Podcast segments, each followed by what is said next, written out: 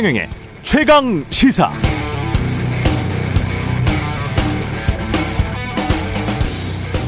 네, 대장동 하면 대표적으로 떠오르는 사람들 김만배, 유동규, 곽상도, 권순일, 박영수, 이재명이죠.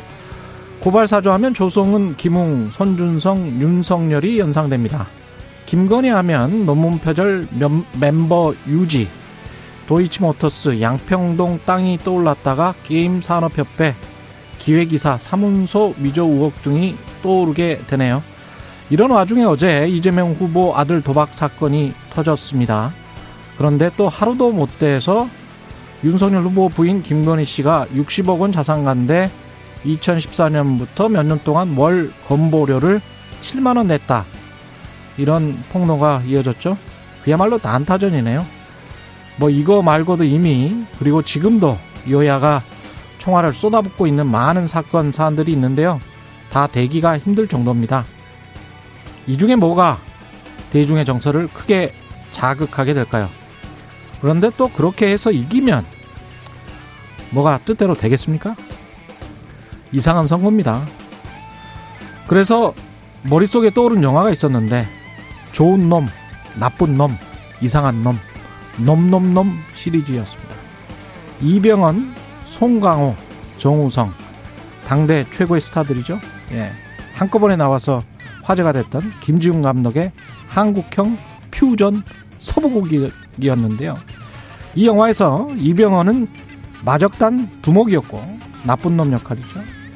송강호는 열차 터리범 이상한 놈이었고요. 정우성은 현상금 사냥꾼이었습니다. 좋은 놈. 제작사가 처음에 이 영화 소개 카피를 어떻게 뽑았냐면 누가 좋고 나쁘고 이상한지 절대 확신치 마라. 세 명의 악당 이긴 놈이 다 갖는다. 이거였는데 좋은 놈, 나쁜 놈, 이상한 놈. 영화 결말 어떻게 됐는지 기억나세요? 결국 나중에 다 죽이고 혼자 이겨서 다 금은 보화를 갖게 된 사람이 있었습니까? 영화는 재밌었는데 결말은 허무했죠.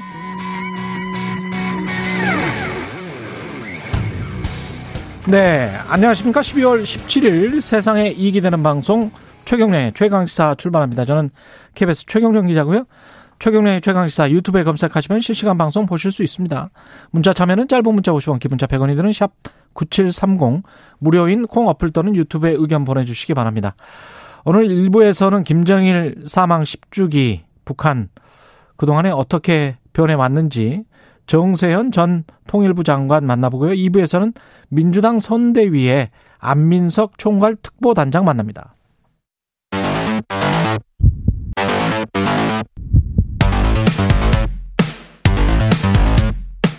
오늘 아침 가장 뜨거운 뉴스 뉴스 unboxing 네 뉴스 unboxing 시작합니다. 민동기 기자 김민하 평론가 나와 있습니다. 안녕하십니까? 안녕하십니까? 예, 이 영화 보셨죠? 놈놈놈 봤습니다. 아, 봤는데 예. 사실 기억이 잘 안 납니다. 그 내용이. 기억 안 나죠? 이, 이미지만 기억이 나고. 이미지만 기억나고 정우성은 정말 멋있었죠. 그렇죠. 그런, 기럭지가 뭐 네, 그런 것들만 기억이 나고. 예. 근데 사실 시대가 또 그런 시대이기 때문에 예. 이런 선거인 것 같기도 해요. 이제 한 번 의혹이 이제 있다고 하면 예. 순식간에 인터넷으로 전파가 되고 음. 그런 것들을 통해서 뭐 유튜브나 뭐 이런 데서 그런 것들로 이제 돈을 벌고 음. 그런 것들이 또 언론에 많이 오르내리고 과거 같으면 어떻게 숨겼을 수도 있는 그런 사안도 다 이렇게 투명하게 다 나오는 그렇죠. 그런 시대이기 때문인 것도 같은데 그렇기 음. 때문에 사실 어, 후보들도 그렇고 유권자들도 그렇고 의혹이 없는 후보, 정말 깨끗한 후보 이렇게 찾는 것도 중요하지만 음. 의혹이 있으면 그것에 어떻게 대응하느냐를 보고 저러 사람이 청와대에 갔을 때 그 대통령이 됐을 때 사회 문제를 어떻게 다룰 것이다를 또 생각하는 그렇습니다. 그런 판단 기준이 필요한 대선인 것 같습니다. 이게 결국은 어떻게든 이제 정책 선거로 이끌어야 되는 책임이 정치와 언론계에 있는 것 같은데요. 그렇죠. 근데 자꾸 이런 뉴스만 전하다 보니까 저도 좀 싫어서 그렇죠. 네. 이제 최경환 기자 이 학위가 두 개나 되고 음. 이렇게 참 이렇게 전문성 있는 그러한 기자인데 누가 잘못했느니 나쁘니 뭐 죄가 되니 안 되니 저도 말이죠. 저는 거, 기에도 전문성 있어요. 제가 탐사보도 기자였기 때문에. 네, 아니 물론 물론 그렇죠. 근데 더 이제 저 깊은 어떤 얘기를 할 수 있는데 저도 아, 이제 깊은 이야기를 하고 싶어요, 진짜. 네, 저도 평론가지만 유권자들도 다 그럴 그럴 거 아닙니까? 네, 저도 네. 평론가지만 좀 그런 좀 품위 있는 쪽으로 가고 싶은데 네. 매일 뭐 이렇게 누가 뭘 잘못했다 이게 네. 사실 저도 피곤합니다. 뒤에 다 그런 내용밖에 오늘도 없네. 예, 일단 사회적 거리두기 강화 시행했습니다. 예. 수도권 전면 등교가 중단이 되고요. 예. 일단 그 수도권 20일부터요. 수도권 지역의 모든 학교, 비수도권의 과대학교, 과밀학급을 중심으로 부분 등교가 이루어집니다. 그리고 지금 영업 시간 제한하고 집합 금지 조치에 더해 가지고요. 인원 제한 조치가 추가가 되거든요. 인원 제한 조치를 적용받는 업종이 이미용업, 놀이공원, 결혼식장 등인데 이들 업종에 대해서는 새로 손실보상 대상에 포함이 될 것으로 보입니다. 아, 그리고 지금 사적 모임 기준 같은 경우에는 전국 4명으로 일괄적으로 조정이 되고요. 그리고 미접종자들 있지 않습니까? 혼자 식당 카페를 방문을 하거나 그러니까 혼밥을 해야 된다는 그런 얘기고 아니면 포장 배달을 이용을 해야 됩니다. 그리고 위험도가 가장 높은 뭐 유흥시설이라든가 식당, 카페 등은 밤 9시까지만 운영을 할 수가 있고요. 아, 기타 일부 시설에 해당하는 영화관이라든가 공연장, PC방, 파티룸은 밤 10시까지만 운영이 됩니다. 예. 그 이런 상황이니까 자영업자들이 또 어렵다. 그리고 지금 이제 집단행동까지 예고하고 있는 상황이어서 정부가 나름대로는 이제 회의를 열어가지고 예산, 기금, 예비비 다 총동원해서 어 지금 지원하겠다라고 밝힌 상황인데 여기가 이제 손실보상을 확대하는 거, 그 다음에 손실보상 범위에 이제 들어가지 않던 거를 확대해가지고 이제 여기에 넣은 거, 그 다음에 그렇지 않은 그래, 그래 그럼에도 불구하고 이제 지원 대상이 아닌 업종에 대해서는 방역지원금이라는 형태로 일부 이제 지원을 하고 그것도 다 포함이 안 되고 뭐 어렵다라고 해도 초저금리 융자 이런 거를 이렇게 해서 다층적으로 지원하겠다라는 얘기를 하고 있는 건데 근데 그럼에도 불구하고 하한선이라든가 이런 것들을 따져보면은 충분치 않다라는 게 자영업자들의 어떤 그런 항변이에요. 그래서 이 점에 있어서는 여전히 정부와 정치권의 노력이 여전히 필요한 건데 지금 당장 이제 꺼낼 수 있는 카드가 없다고 하더라도 여기에 대해서 무슨 설명이나 설득 과정이 있어야 되는 거 아니겠습니까? 자영업자들하고 예. 그런 과정을 가져봤으면 좋겠습니다. 그 다시 한번 상기시키면 기획재정부가 초기에 코로나 방역 초기에 이런 거 지원 재난지원금 지원하면서 했던 말이 있어요. 분명히 계산을 할 수 있다. 매출액 손실. 그렇죠. 뭐 이런 것도 정확하게 계산해서 나눠줄 수 있다. 그러니까 보편적으로 지급하면 안 된다라고 했거든요. 2년이 지났어요. 그러면 두텁게 지금 대통령도 사과를 하면서 두텁게 지원하겠다고 네. 이야기를 했잖아요. 그러면 정말 자영업자들이 납득할 수 있게 손해를 본 만큼 두텁게 지원을 해야 됩니다. 음. 본인들이 피해액이나 이런 것들을 분명히 산정할 수 있다라고 기획재정부가 그렇게 자신 있게 이야기한 게 2년 전이에요. 그러면 아직까지도 뭔가 재반 시스템이 안 됐다, 사실은. 우리 잘 몰라. 이렇게 지금 이야기할 수는 절대 없는 겁니다. 그렇죠. 예. 그러니까 두텁게 지원을 하는데 그 자영업자들한테 어떤 다른 말은 안 나와야 되는 겁니다. 지금 상황은. 네, 그런 부분들을 정부가 명확하게 해줬으면 좋겠어요. 예. 2년, 2년 동안 계속 강조를 해왔고 자신이 있다고 했기 때문에 그 약속을 우리는 믿을 수밖에 없는 겁니다. 그 이재명 장남 불법 도박 의혹 관련해서 이재명 후보도 사과했고 아들도 사과를 하긴 했습니다. 조선일보가 어제 이제 네. 이재명 후보 장남으로 추정되는 누리꾼이 온라인 불법 커뮤니티 사이트에 200개 글을 올렸다라고 보도를 했고요. 여기 보면은 뭐 스스로를 도박 중독자, 도박꾼이라고 불렀다는 그런 내용이 있습니다. 이 보도 후에 한 4시간 정도 후에 이재명 후보가 어, 입장문을 냈습니다. 장남이 1년 6개월 동안 불법 도박을 해왔다는 의혹에 대해서 아비로서 아들과 함께 머리 숙여 사과드린다라고 이제 입장을 밝혔고요. 형사처벌 사유가 된다면 당연히 책임져야 한다는 그런 입장도 내놓았습니다. 이 후보 장남도 본인이 직접 사과문을 냈고요. 당사자로서 모든 일에 대해서 책임을 지고 속죄의 시간을 갖겠다 이런 입장을 밝혔는데 이 불법 도박 의혹 사과 이후에 한 두시간 뒤에 또 이재명 후보 아들이 경기 성남시에 있는 마사지 업소 이용 후기를 같은 커뮤니티에 올린 사실이 또 언론 보도로 추가로 좀 드러났거든요. 여기에 대해서 권혁기 선대위 공보 부단장이 브리핑을 열었는데 이재명 후보 장남이 그 글을 쓴 것은 맞지만 성매매를 한 적은 없다고 선대위 관계자에게 밝혔다 이런 입장을 밝혔고요. 어, 지금 그 선대위 쪽에서는 어, 이재명 후보와 아들은 뭐 여러 가지 글을 포함해서 전체적으로 포괄적으로 전부 책임을 지겠다는 입장이다. 이렇게 이제 어제 밝혔는데 아무래도 민주당 내부에서는 워낙에 많은 글을 써가지고요. 예. 커뮤니티에 사태가 더 커질지 우려하는 그런 분위기입니다. 성매매 같은 경우도 그렇고 도박도 그렇고 이건 불법 아닙니까? 당연히 불법이죠. 예. 그래서 이제 국민의힘에서는 이게 이제 아, 형사법 위반이기 때문에 음. 이것에 대해서 이제 철저히 수사를 해야 되고 그러면 도박이라는 게 어쨌든 자금이 필요한 거 아니겠습니까? 그렇죠. 예. 그런 자금 조달을 어디서 어떤 방법으로 했는지를 이제 아, 수사를 해야 된다 이렇게 예. 목소리를 높이고 있는데 다소 이제 조금 어 그래도 이 와중에 그래도 다행이랄까 하는 것은 어쨌든 이재명 후보가 빠르게 빛의 속도로 거의 이제 사과를 하고 사실을 인정했기 때문에 음. 국민의힘이 이렇게 수사를 받아라 뭐 하는 것에 대해서도 사실 그것 자체가 이렇게 이재명 후보에게 뭐 아픈 얘기가 아니게 됐어요. 왜냐하면 수사를, 수사를 받겠다라고 그렇죠. 또 했잖아요. 그렇죠. 그렇죠. 받겠다고 예. 했는데 거기다 예. 계속 이제 수사를 받아라라고 하면 그건 좀 허무한 얘기니까. 음. 근데 이런 어쨌든 이런 이제 어이 뭐랄까요? 지금 유력 대선 후보의 아들이기 때문에 예. 이제 경찰이나 이런 단위에서 이제 수사를 제대로 못 한다거나 하면 안 되니까 음. 철저하게 당연히 수사를 해야 됩니다. 근데 이제 정치적 효과나 이런 걸 따져보자면 이 사건과 이재명 후보가 어떻게 책임질 거냐의 문제에 있어서는 다소 이제 어 여론에 있어서는 좀 온도 차는 있을 것 같아요. 왜냐하면 네. 이게 이 정서상으로는 이제 다소 이제 좀 어 이 유권자들이 받아들이기에 이게 굉장히 불쾌한 일이다. 그리고 이재명 후보에 대한 평가를 달리할 수 있는 일이다. 이런 거지만 또 사건의 어떤 핵심이나 이런 거를 보면은 결국 후보의 아들이 속썩이고 있는 문제거든요. 그러니까 결론적으로 얘기해서 음. 이게 이제 그런 차원에서 이재명 후보가 이제 철저하게 책임질 걸 책임지고 또 도박 중독에 대해서 치료를 받겠다라고 한 거는 적절한 대응이고 음. 근데 혹시 모르겠습니다. 나중에 이제 찾아봤는데 이 장남 또는 다른 아들이 아버지가 성남시장 또는 경기도지사를 할때 음. 그러한 어떤 직책이나 직위를 이제 위신을 이용해서 먹고 그렇죠 네. 이렇게 했다 그러면 그거는 이제 이재명 어, 후보의 또 다른 책임. 문제죠. 그렇죠 네. 그런 거를 얘기해야 되겠지만 지금 또 그런 문제는 또 아니거든요. 그래서 음. 이 정도 수준에서 일단은 이 사안을 바라볼 필요가 있다는 생각이 듭니다.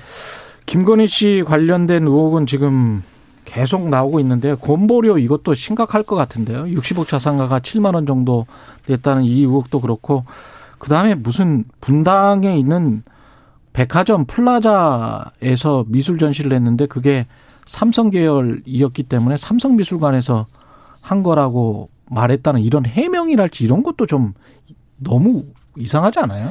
건보료는 예. 저보다 적게 내더라고요. 그러니까 저보다도 적습니다. 60억 자산가 어떻게 네. 7만 원을 월 7만 원을 낼 수 있을지 저도 좀 이해가 안 갑니다. 예. 이건 제대로 해명을 해야 될 것 같고요. 60억이 아니고 6천만 원이어도 7만 원보다는 더 낼 것 같은데. 근데 김건희 예. 씨 관련해 가지고는요. 오늘 한겨레가 보도한 내용이 있는데 예. 2001년 한림성신대학교 강사 임용을 위해서 이력서를 제출을 했거든요. 음. 미술 공모전 수상 이력을 허위로 작성한 사실이 드러났습니다.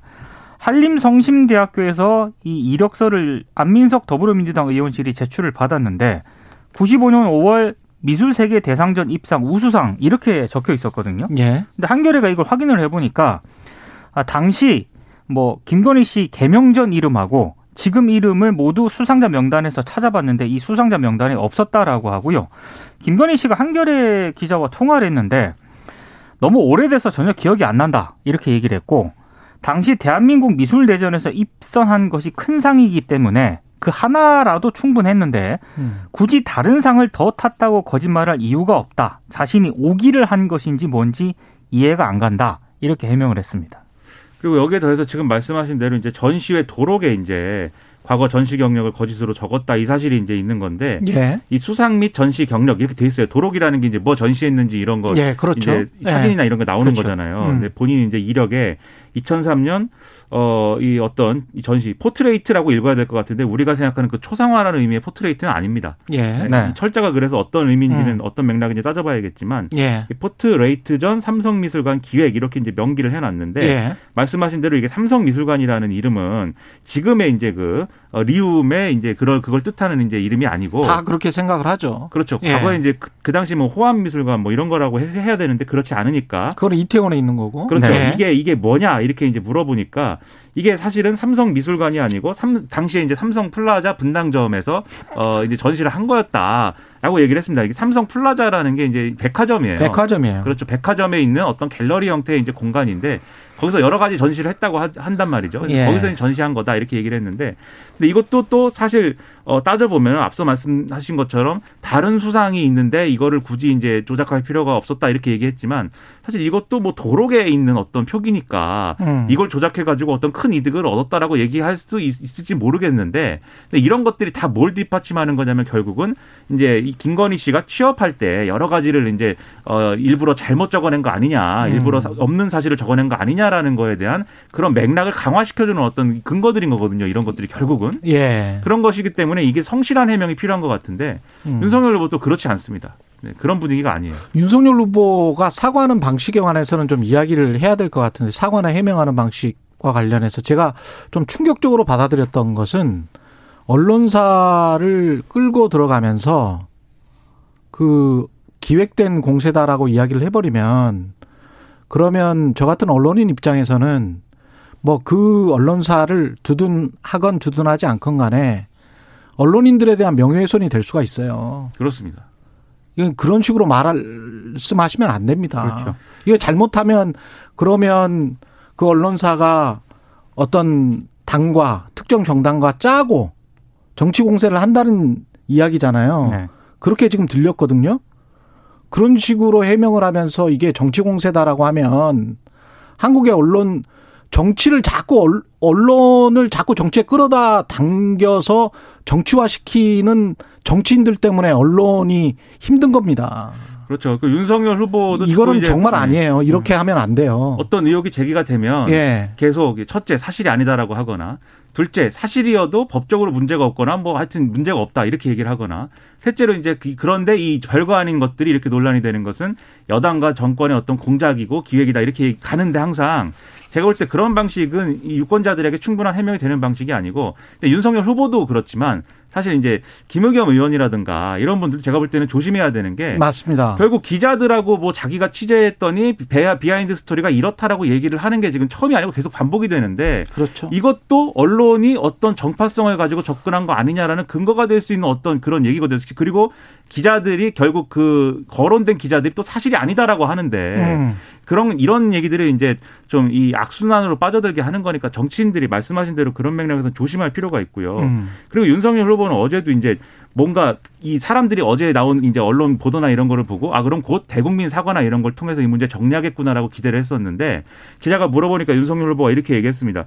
어, 이 국민이 기대하는 눈높이와 수준의 미흡한 점에 대해서 전화 제처나 국민들에게 죄송한 마음을 갖고 있다라고 했는데 이게 의혹 제기를 지금 말씀하신 대로 여당의 정치 공세로 규정을 했고 사실관계를 잘 모르기 때문에 지금 사과하기는 그렇고 사실관계를 일단 확인하겠다라고 얘기를 했거든요. 지금 언론 보도나 이런 걸 통해서 쭉 나온 것들에 추가적으로 뭘 사실관계를 확인해야 될지는 그건 제가 잘 모르겠고 이렇게 얘기를 하면서도 어찌됐든 대통령 후보의 아내로서 본인은 십수년 사인저, 사인으로서 관행했다라 했더라 하더라도 이런 전제를 붙인다거나 다소 억울하다 하더라도 공세의 빌미를 준 것 자체가 잘못이다. 이렇게 이제 얘기를 하고 단언한다. 그 단체로부터 이 재직규명서 발급받은 건 명확한 사실이다. 이렇게 얘기를 하고 그러면 이게 사과가 아니지 않습니까? 제가 볼 땐 국민의힘 내에서도 굉장히 난감할 겁니다. 윤석열 후보 태도 때문에. 이제 언론 보도를 보면은요. 예. 선대위 관계자 멘트가 나오는데 예. 대국민 사과할 거다라는 멘트가 있고 그렇죠. 또 어떤 언론 보도를 보면 그런 거 안 한다. 이걸로 끝났다. 그래서 서로 예. 지금 통일이 안 되는 것 같습니다. 알겠습니다. 네. 뉴스 unboxing 민동기 기자 김민하 평론가였습니다. 고맙습니다. 고맙습니다. KBS 라디오 최경영의 최강시사 듣고 계신 지금 시각 7시 38분입니다. 오늘 하루 이슈의 중심. 당신의 아침을 책임지는 직격 인터뷰. 여러분은 지금 KBS 일라디오 최경영의 최강 시사와 함께하고 계십니다. 네, 10년 전 오늘 북한 김정일 국방위원장이 사망했는데요. 10년 그동안의 북한의 모습은 좀 어떻게 달라졌을까요? 김정일 국방위원장과 김정은 국무위원장 집권하에 북한이 뭐가 다른 건지 다음 정부를 위해서도 이걸 제대로 좀 봐야 되는 게 중요할 것 같습니다. 정세현 전 통일부 장관에게 좀 들어보겠습니다. 안녕하세요. 예, 안녕하세요. 예. 장관님, 그 10주기 인데, 김정일 국방위원장. 북한에서는 대단하겠습니다, 이 추모 분위기가. 근데, 어, 뭐, 저도 아침에 일어나서 연합뉴스를, 어, 체크해 봤더니, 예. 어, 특, 특별한 그 행사가 없는 모양이네요. 아, 그래요? 네, 어저께 뭐, 저, 노동신문 사설은 뭐가 나왔, 나왔다고 그러는데, 예. 예, 글쎄요, 지금 아마 0시, 오늘 새벽 0시에 김정은 위원장이 당 간부들과 함께 그, 어, 뭐라고 합니까. 그 사람들 은 태양공전이라고 그러는데, 김일성, 김정일의 그 시신이 누워, 누워 있는 곳을 어, 태양공전이라고 그러는데, 음. 거기 그, 뭐, 참배를 뭐, 했을지는 모르겠어요. 되게 그 해야 되겠죠. 그 정도는. 그러나, 무슨 뭐, 열병식 같은 걸 할 수 있는 그런 상황은 아닙니다. 지금 코로나 때문에도. 아, 그렇군요. 네. 이게 지금 뭐 특별한 행사가 없다는 것, 지난해도 그랬습니까? 그러면 코로나 때, 코로나 예, 때문에? 코로나, 아, 코로나 때문에 거기도, 지금 코로나 때문에 그 사람들이 어느 정도 그 방어적이냐면, 예. 금년 초에 주중 대사를 교체를 했어요. 예. 예, 리용남이라고, 그게 아마 경제부처, 저, 그, 경제부, 경제 전문 관료인데, 예. 그 사람은 취임을 했습니다. 북한, 저, 저, 뭐 북경 대사관으로. 예. 근데 전임 주중 북한 대사인 지재룡, 지재룡은 아직 귀국을 못 하고 있어요. 그 정도로 그 국경을 막고 있기 때문에 그런 상황에서 뭐, 막 사람이 저 대대적으로 움직이는 일을 하기가 좀 어렵죠. 와. 그 전임 주중대사가 다시 북한으로 돌아오지 못할 정도군요. 네, 예. 지금 단동이나 다된것 같은데 그 우리 쪽에 에, 그 민간단체가 보낸 인도주의 차원의 지원 물자 뭐 식량 또는 여기들 그 이유식입니까? 보분유 이런 것들도 한국에 쌓이고 지금 못 들어가고 있어요. 단동 다련에서 그러니까 남포로 예. 가는 배가 움직이지를 못한다 이게 4년 음. 금년 4월에 국경을 개방할 가능성이 있다는 예보가 나오더니 예. 5월로 미뤄졌다. 그다음에 뭐 7월이다. 8월, 9월이다 그러더니 10월, 11월. 근데 지금 뭐 아직도 못 열고 있습니다. 김정일 사망 이후에 10년이 지나고 김정은 체제가 그거는 이제 한 10년 동안 지속됐다는 의미인데 어떻게 네. 보십니까? 그 가끔 이런 뉴스가 있었잖아요. 김정은 뭐 피살설, 위기설 뭐 이런 게 있었는데 이제는 완전히 공고화됐다고 보십니까? 어떻게 보십니까? 아, 그럼요. 그 저기 2011년에 그러니까 그 김, 김정일 위원장이 사망을 하고 바로 어, 김정은이 그게 그 총사령관에 조선인민군 총사령관에 이제 그 주대가 돼가지고 예. 사실상 통치를 시작했는데 음. 어 2012년 12년이죠. 그렇죠. 12년 12월 12일. 아, 그참 음. 그날 그 고모부 장성택을 회의 도중에 현장에서 어 체포해가지고 나가서 바로 맞아요. 어 처, 처형해버리지 예. 않았습니까? 그 처형 장면도 나왔었죠. 예, 예. 그렇죠. 장면도 나왔죠. 그러니까 뭐 그러면서 나이가 어린 그 김정은에 대한 어, 그 북한 간부들의 음. 소위 공포심이 엄청나게 커졌을 거예요. 야, 이 잘못하면 죽겠구나. 예. 저렇게 고모부까지 저러는 사람 이거 이거 함부로 무슨 뭐 어, 움직여서 안 되겠다 하는 그런 생각을 했을 거고 장악이 된 거죠 그러니까 아. 그 다음에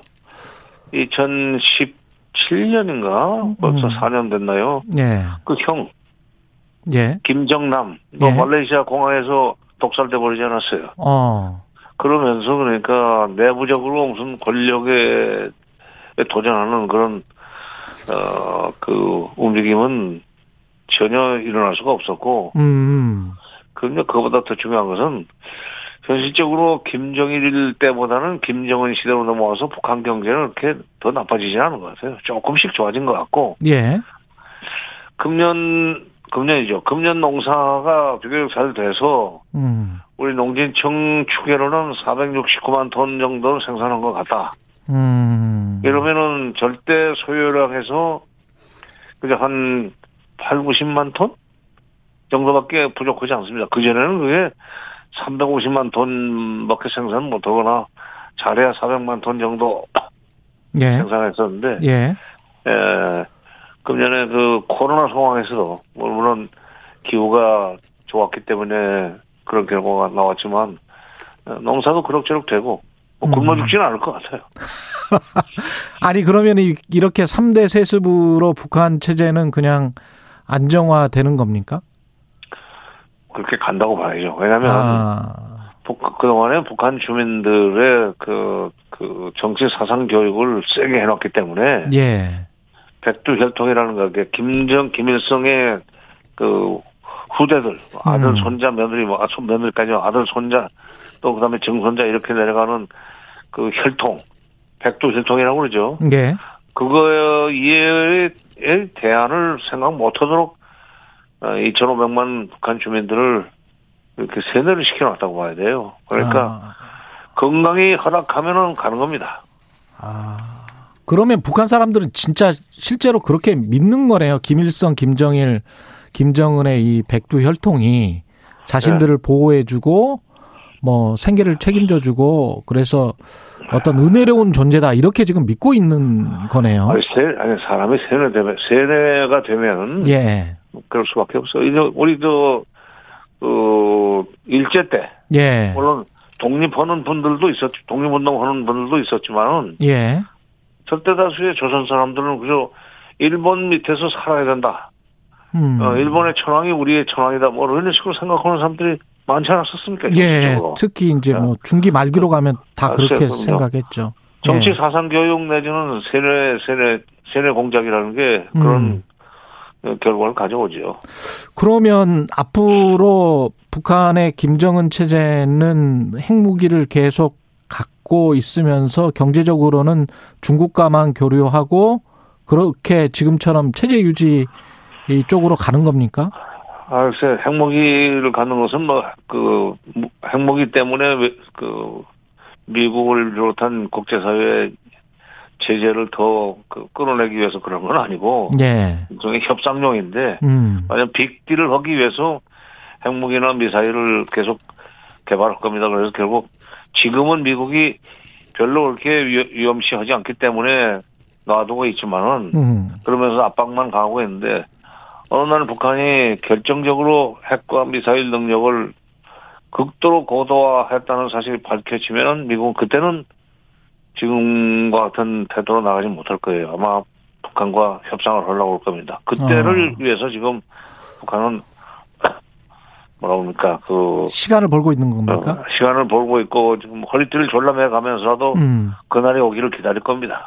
근데 우리 입장에서 봤을 때는 뭐 지금 정부건 다음 정부건 다다음 정부건 간에 북한이 그 중국식의 국가자본주의라도 좀 해서 개방을 하고 우리랑 교류하면서 차츰차츰 어 이렇게 좋아지는 것 남북 관계가 좋아지는 것 그게 제일 바람직한 거 아닌가요? 그렇죠. 예. 그렇죠. 예, 그- 그런데 음. 그런데 중국이 개방 개혁을 그 본격적으로 한 것이 79년부터입니다. 예. 70 중국이 저렇게 국가 자본주의가 됐건 뭐 국가 사회주의가 됐건 예. 개방 개혁으로 저렇게 잘 살게 된 배경에는 어 미국과 북 중국이 수교를 했, 한 뒤에 예.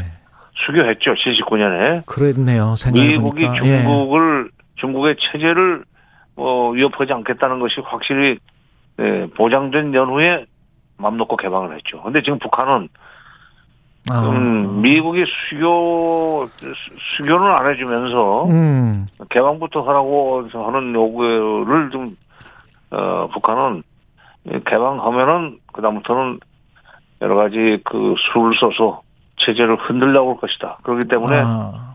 위험해서 못한다 하는 그런 입장이죠 지금. 아, 그러면 그 단계가 정치적으로 뭐 종전선언이랄지 평화협정이랄지 그 다음에 뭐 북미 간의 수교랄지 이런 식의 어떤 그 시계열이 이어져야 되는 겁니까? 바로 그렇죠. 예. 죄송합니다. 아침에 일어나면은 이게 예, 일어나면 좀 예. 예. 아니 몸이 한 바퀴 돌지를 않아가지고 어, 예, 예. 예. 따뜻한 물을 드시면 좀 낫습니다. 예. 에, 종전선언을 종전선언이라는 그 이 정치적 행위는 결국 북미 수교로까지 이어지는 마중물이라고 생각을 하셔야 돼요. 예. 그러니까 종전선언을 하고 북핵 협상이 에, 본격화되고 그러면서 북미 수교 그 준비도 어 잘 되면은 그러면 북한이 뭐 개방 못할 건 없죠. 음. 그러니까 베트남도 베트남의 개방도 미국과 북, 베트남의 관계가 원만해지고 특히 에 북월 아니 미월이죠. 미 예. 미월 수교 이후에 베트남이 이렇게 본격적으로 개방이 됐습니다. 그러니까 그렇군요. 미국이 예. 그이 체제 보장을 해준다는 것이 확실하면 음. 북한도 뭐 개방 못할 이유가 없죠. 지금 바로 그거 요구하는 중입니다. 어떻게든 우리는 그 여건을 만들어 줘야 그게 우리한테도 국익에 유리한 거 아니에요? 이익이 되는 거 아닙니까?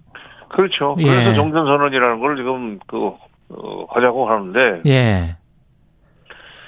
지금 미국이 지금 당장 어, 시점상으로 지금은 좀 곤란하다는 지금 곤란하다.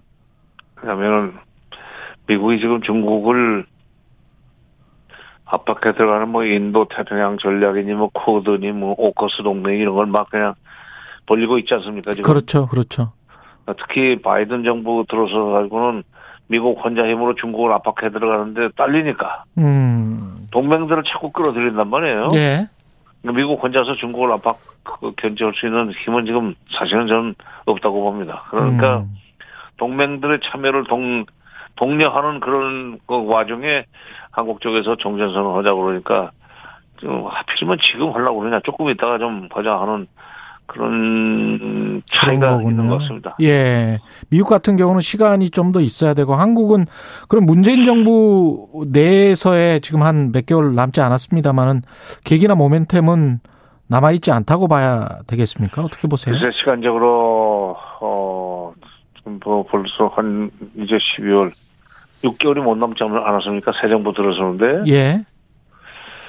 그 쉽지 않을 것 같은데 모르죠. 음. 또 어, 문재인 정부의 외교안보 참모들이 아주 본격적으로 미국과 협상을 어, 잘해서 예. 미국을 쉽게 얘기해서 미국을 잘 설득해서 음. 그러면 일단 그거는 해놓고 보자.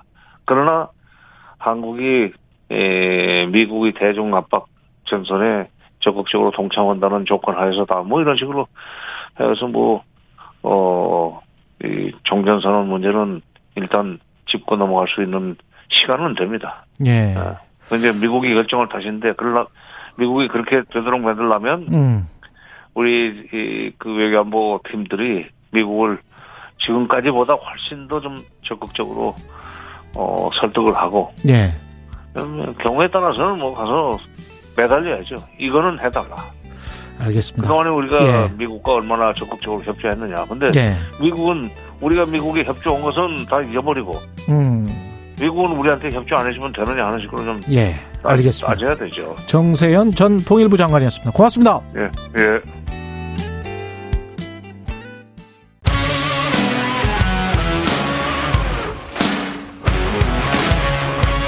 오늘 하루 이슈의 중심 최경영의 최강 시사.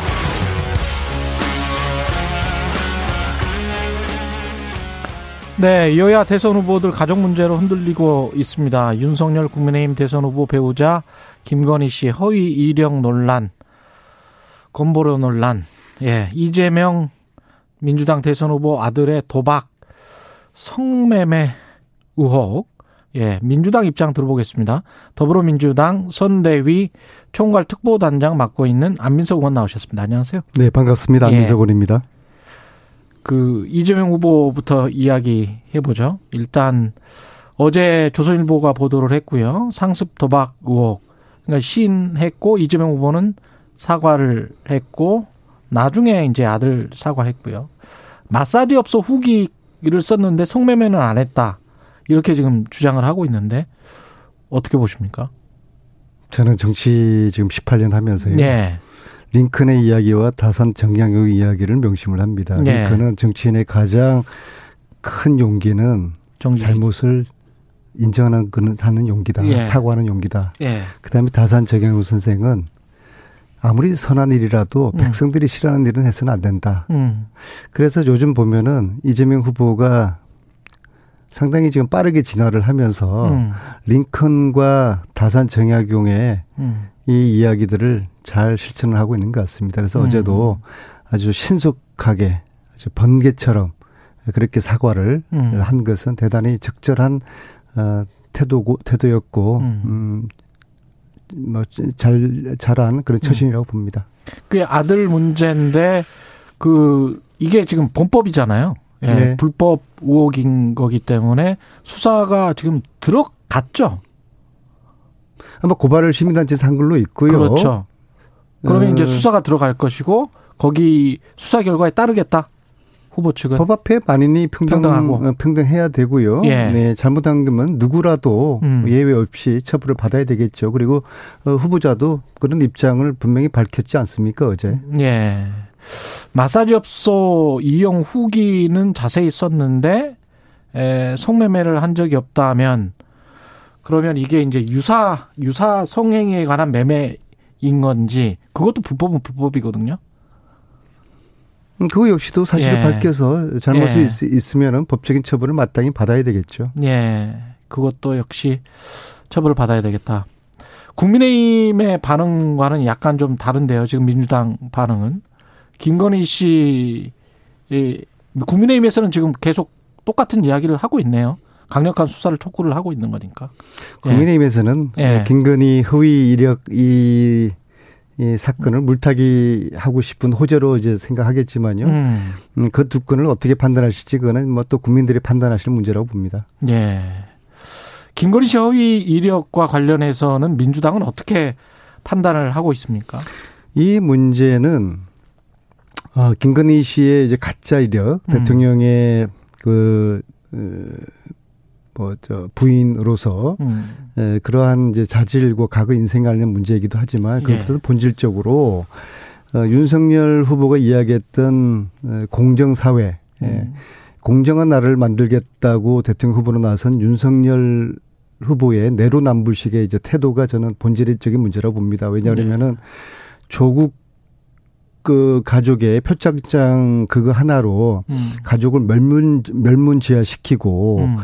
어, 대한민국을 공정한 세상으로 세상을 만들겠다고 나선 대통령 후보 윤석열 후보가 부인의 이런 허위 이력 이거는 이건 또 저 채용 비리의 문제거든요. 예. 이 문제를 감싸고 두둔하는 것은 윤석열의 이 공정이 얼마나 가짜 공정이고 내로남불식의 공정인지를 이제 국민들이 인식을 하게 될 것이고 이게 그냥 본질적인 문제라고 봅니다. 후보 부인의 문제라기보다도 이 음. 문제를 대하는 윤석열 후보의 태도 음. 어, 반응 이것이 저는 더 심각한 본질적인 문제라고 보고 있습니다.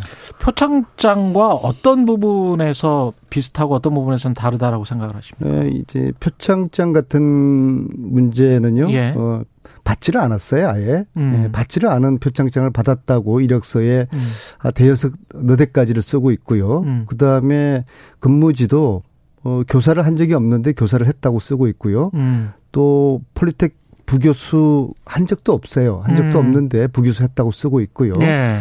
음, 그래서 토탈에서 18가지의 허위 그 이력이 있는데요. 아. 이게 상습적이고 의도적이라 보는 겁니다. 왜냐하면은 다섯 개 대학에서 예. 한 15년에 걸친 걸친 지속적이고 반복된 이런 허위 이력을 어떻게 실수라고 볼 수가 있겠습니까? 아. 음. 그런데 이 문제에 대한 사태 심각성을 모르는 것 같아요. 예. 우리 청년들이 예. 이력서 하나하나를 정확하게 실수 없이 쓰려고 음. 얼마나 애를 씁니까? 청년들의 입장에서 봤을 때는 이거는 말도 안 되는 이력서고 이런 터무니없는 이력서를 쓴 대통령 후보자의 부인 음. 그리고 이것을 두둔하는 대통령 후보 아마 청년들이 저는 분노할 거라고 봅니다. 이 사태 심각성을 모르거나 음. 아니면은 윤석열 후보께서 자료를 제대로 보지 않았었거나 둘 중에 하나, 하나지 않을까 봅니다. 오후 들어서는 어제는 사과는 했는데 오전에는 그냥 기자들을 잡고 이야기를 했어요. 기자들이 물어 처음 보니까 영상을 보니까 물어보지도 않았던데 시간 강사는 공채가 아니다. 현실을 좀 보고 관행에 비춰보고 해라. 저쪽에서 떠드는 거 듣기만 하지 마시고 이렇게 이제 굉장히 억울하다는 식으로 이야기를 오전에는 했는데 이 오전에 기자들 잡고 이야기한 게 진심일까요? 지난 3일 동안에 어, 해명과 오딩을 음. 보면은 지금 오락가락 하고 있어요. 예. 사과를 하는 듯 했다가 음. 사과할 일이 아니고 사실 확인부터 해야 된다고 했다가 또 결혼 이전의 문제라고 했다가 예. 이렇게 오락가락 해명만 하고요. 사과한 음. 걸로 보이지가 않습니다. 그리고 시간 강사 아무나 될 수 있습니까? 이것은요. 6만 3천 명 시간 강사에 대한 모독입니다. 시간 강사는 얻기 위해서요. 박사학위 받은 사람들이 애간정을 태웁니다. 미국 박사 노는 사람들 진짜 많은데. 네. 그런데도 네. 시간 강사 아무나 할 수 있다는 네. 이런 식의 답변은 공감 능력이 뭐 전두환 칭찬한 거 그 이상의 공감 능력이 현저히 떨어지는 이런 후보 음. 정말 참 딱합니다. 음, 정치기획 공세다 이 어떤 언론과 어 함께 뭐 이런 이야기 이런 뉘앙스도 했습니다. 그것은 이제 저를 두고 하는 것 같은데요. 네. 음, 그래 그래서 이제 안민석 의원이 가짜 뉴스의 아이콘이다. 이게 음. 이제 가짜입니까? 네. 18가지의 어, 허위 이력이 이게 이제 드러난 이제 팩트인데요. 여기에 대해서 네. 하나하나 따박따박 해명을 하시면 될 것이고요. 음. 근데 이제 음 기획이라는 진위는 이렇습니다. 이제 모 방송사에서 지난 월요일 날 보도를 했지 않습니까? YTN에 보도, 했죠 네, 예. YTN에서 저에게 어 인터뷰를 하자고 그랬어요. 제가 그 인터뷰를 거부합니다. 아, 그래요? 왜냐? 예. 우리가 이제 금정이 마무리되지 않았고 음. 금정이 거의 구분응선을 넘은 마무리 단계인데 음. 아직 완성되지 않은 100% 자신이 없는 상태에서 내가 인터뷰 나갈 수가 없다. 음. 제가 인터뷰를 거부했습니다. 아, 그랬군요. 예, 그럼에도 불구하고 YTN이 일방적으로 보도를 한 것이에요. 예. 그래서 YTN 보도 때문에 저희들의 발표가 민주당의 발표가 앞당겨진 겁니다. 오히려 아. 저희들 입장 보면 스텝이 꼬인 것이죠. 이것이 무슨 기획을 한 겁니까? 오히려 YTN하고 저희 저하고 민주당의 입장 입장이 서로가 틀렸던 것이죠. 저는 타이밍을 예. 사실 개인적으로는 어 김건희 씨가 지금 숨어 있지 않습니까? 음. 그리고 언젠가는 등판할 것이고요. 예. 등판할 그 시점에 어이 의혹에 대해서 본인만이 지금 해명할 수 있는 것이거든요. 예. 그래서 어 저희들이 어 숙성해서 음. 어, 검증을 정확하게 fact check 다 하고 double check하고 음. 어, 실수 없이 가지고 있다가 음. 어, 김건희 씨가 등판할 그 시점에 이것을 문제를 제기를 하고 김건희 씨로부터 직접 해명을 듣는 것이 맞다. 음. 그래서 이것이 대선 전국에서 괜한 의혹 부풀리식으로 하면 안 되지 않습니까? 예. 후보자 부인에 대한 검증이기 때문에 신중해야 되는 것이죠. 음. 그래서 저희들이 저희들의 타이밍과 달리 YTN이 먼저 보도를 했기 때문에 예. 사실 혼선이 오히려 더 빚어진 것인데 이 내용을 제대로 파악하지도 못하고 이것을 기획공세라고 몰아붙이는 것은 기획공세 많이 들었던 표현 아닙니까? 국정농단 세력들이 네. 제가 과거에 국정농단 폭로하고 이런저런 진실을 밝혔을 때 저에게 음. 이건 이제 기획을 한 것이다, 조작한 것이다. 네. 최순실 씨는 아직도 감옥에서 그렇게 주장하고 있어요. 음. 국정농단은 자기는 국정농단 한 사실이 없는데 네. 안민석 의원이 조작하고 기획한 것이다. 음. 그렇게 터무니없는 이야기를 하고 하고 지금도 하고 있는데 네. 똑같은 워딩, 똑같은 표현을 윤석열 후보께서 하시는 걸 보고서 제가 깜짝 놀랐습니다. 그 이수정 공동선대위원장 국민의힘 어, 최근 스스로 목숨을 끊은 유한기 전 본부장 관련 수사를 해야 하는 상황에서 갑자기 김건희 씨 허위 공영 문제가 불거졌다. 이것도 이제 같은 맥락인 것 같은데요. 이것도 네, 그렇죠. 뭔가 네, 그래서 이제 여권과 어, 언론사에 뭔가 있지 않냐, 네. 뭐 이런 것 같아요. 예, 이게 사실 기획 작품이 아니라는 건 제가 이제 설명을 드렸으니까 예. 이제 오해를 푸셨을 것 같고요. 음. 이수정 위원장님은 이제 교수 출신이고 한때 예. 국민적인 좀 뭐 신망이 있었던 그런 학자 아니겠습니까? 예. 이런 식으로 눈치 보기식의 발언을 하실 게 아니라요. 후보자에게 직언을 해야 됩니다. 그리고 이, 이 문제는 윤석열 후보의 공정의 댐이 무너질 수 있는 아주 본질적인 심각한 지금 사안이라는 이런 이야기를 이수정 교수가 후보자에게 직접 해 주셔야지 예. 이것을 이 허위 이력을 두둔하는 후보자와 똑같은 맥락에서 이것을 기획이라고 그렇게 그야말로 정치적인 공세를 하는 것이죠. 그것은 음. 전혀 이수정 교수님 다운 그런 말씀이 아니라고 저는 봅니다. 참 딱합니다. 예. 지금 민주당에서 김건희 씨 그 허위 이력이나 경력 관련해서 다 모아 보니까 어떻게 팩트로 확인된 것들은 몇 가지면 아까 말씀하신 18가지가 다 팩트입니까? 18가지 중에서요. 예. 어, 가령 이준석 대표께서는 다 음. 결혼 전 일인데 이걸 왜 그런 이걸 가지고 음. 난리시냐 하는데 음. 이준석 대표께서도 이걸 제대로 자료를 안 보신 것 같아요. 예. 18가지 중에서요. 7가지가 결혼 후입니다.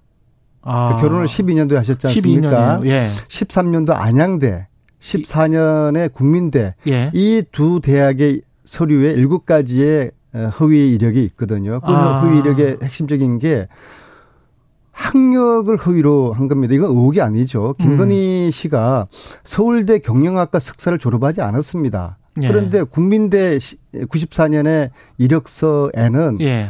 국민대 저 저 저 서울대학교 저 경영학과 석사 그렇게 딱 돼 있어요. 졸업한 건 뭔가요? 졸업 졸업한 거는 예. 정 정상적인 예. 경영학과 석사 과정이 아니라 예. 뭐 다른 뭐 EMBA 뭐 이런 아류 있지 않습니까? 예. 예. 그런 그런 건데 예. 정상적으로 서울대학교 같은 경우는 대학원생들이 정상적 예. 시험을 보고 뭐 영어 시험, 탭스 시험도 예. 일정 점수가 도, 달해야 되고 음. 그런 입학 과정도 아니고요. 정상적인 그런 이제 수업 과정이 아니고 음. 좀저 대학원의 이제 아류 예. 여러 가지 프로그램이 있지 않습니까? 예. 이제 그런 것인데 그 이력서를 보면은 본인이 서울대학교 어, 석사 졸업, 행정 저 경영학과 석사 졸업 돼 있거든요. 어. 근데 이게 재미있는 것이요. 어, 윤석열 검찰총장 후보 청문회 당시 음. 김진태 의원이 이렇게 묻습니다. 예. 당신 부인의 최종 학력이 어디냐? 어, 이렇게 후보가 대답합니다. 예. 제 아내는 예. 서울대학교 경영 대학원 석사를 졸업했습니다. 아 그런 네. 내용이 있었군요. 네, 그럼요. 네. 그런데 윤석열 검찰총장 후보가 거짓 위정을 했다고 보지는 않습니다. 음. 남편에게조차도 자신의 학력을 저는 속이, 속였을 거라고 생각합니다. 그럼 이러한 부인의 가짜 인생에 대해서, 음. 가짜 인생에 대해서 두둔을 하는, 음. 특히 공정을 외치는 윤석열 후보가 부인의 이런 어, 문제에 대해서는 음. 가짜 인생과 또 허위 허위 이력 예. 어, 그리고 채용 비리 이런 것을 주둔하는 윤석열 후보께서 과연 공정을 이야기할 자격이 있는가? 음. 오히려 대통령 후보의 자격조차도 있는가? 조국 가족을 멸문지화시키고 공정사회를 만들다 만들겠다고 나선 윤석열 후보의 이 불일치를 어떻게 국민들이 납득할 것인가? 음. 그래서 이 문제는 단순한 김건희 씨의 가짜 인생의 문제가 아니라 음. 윤석열 후보의 공정의 댐이 무너질 수 있는 저는 음. 심각한 사안이라고 보고 있습니다. 공정과 상식이 대선의 어떤 뭐 캐치프레이즈였으니까요. 저는 앞으로 예. 윤석열 후보가 공정과 상, 상식을 이야기할 자격이 없다고 봅니다. 음. 김재원 최고위원은 어제 우리 인터뷰에서 이렇게 이야기를 했습니다. 상습적인 건 아니고 부주의한 것 같다. 고의라기보다 실수 다 근데 지금 말씀하신 거는 18건이고 그중에서 7건이 7건이 결혼 이후다. 이거는 부주의나 실수라기는 힘들다. 이게 이제 민주당의 생각이네요.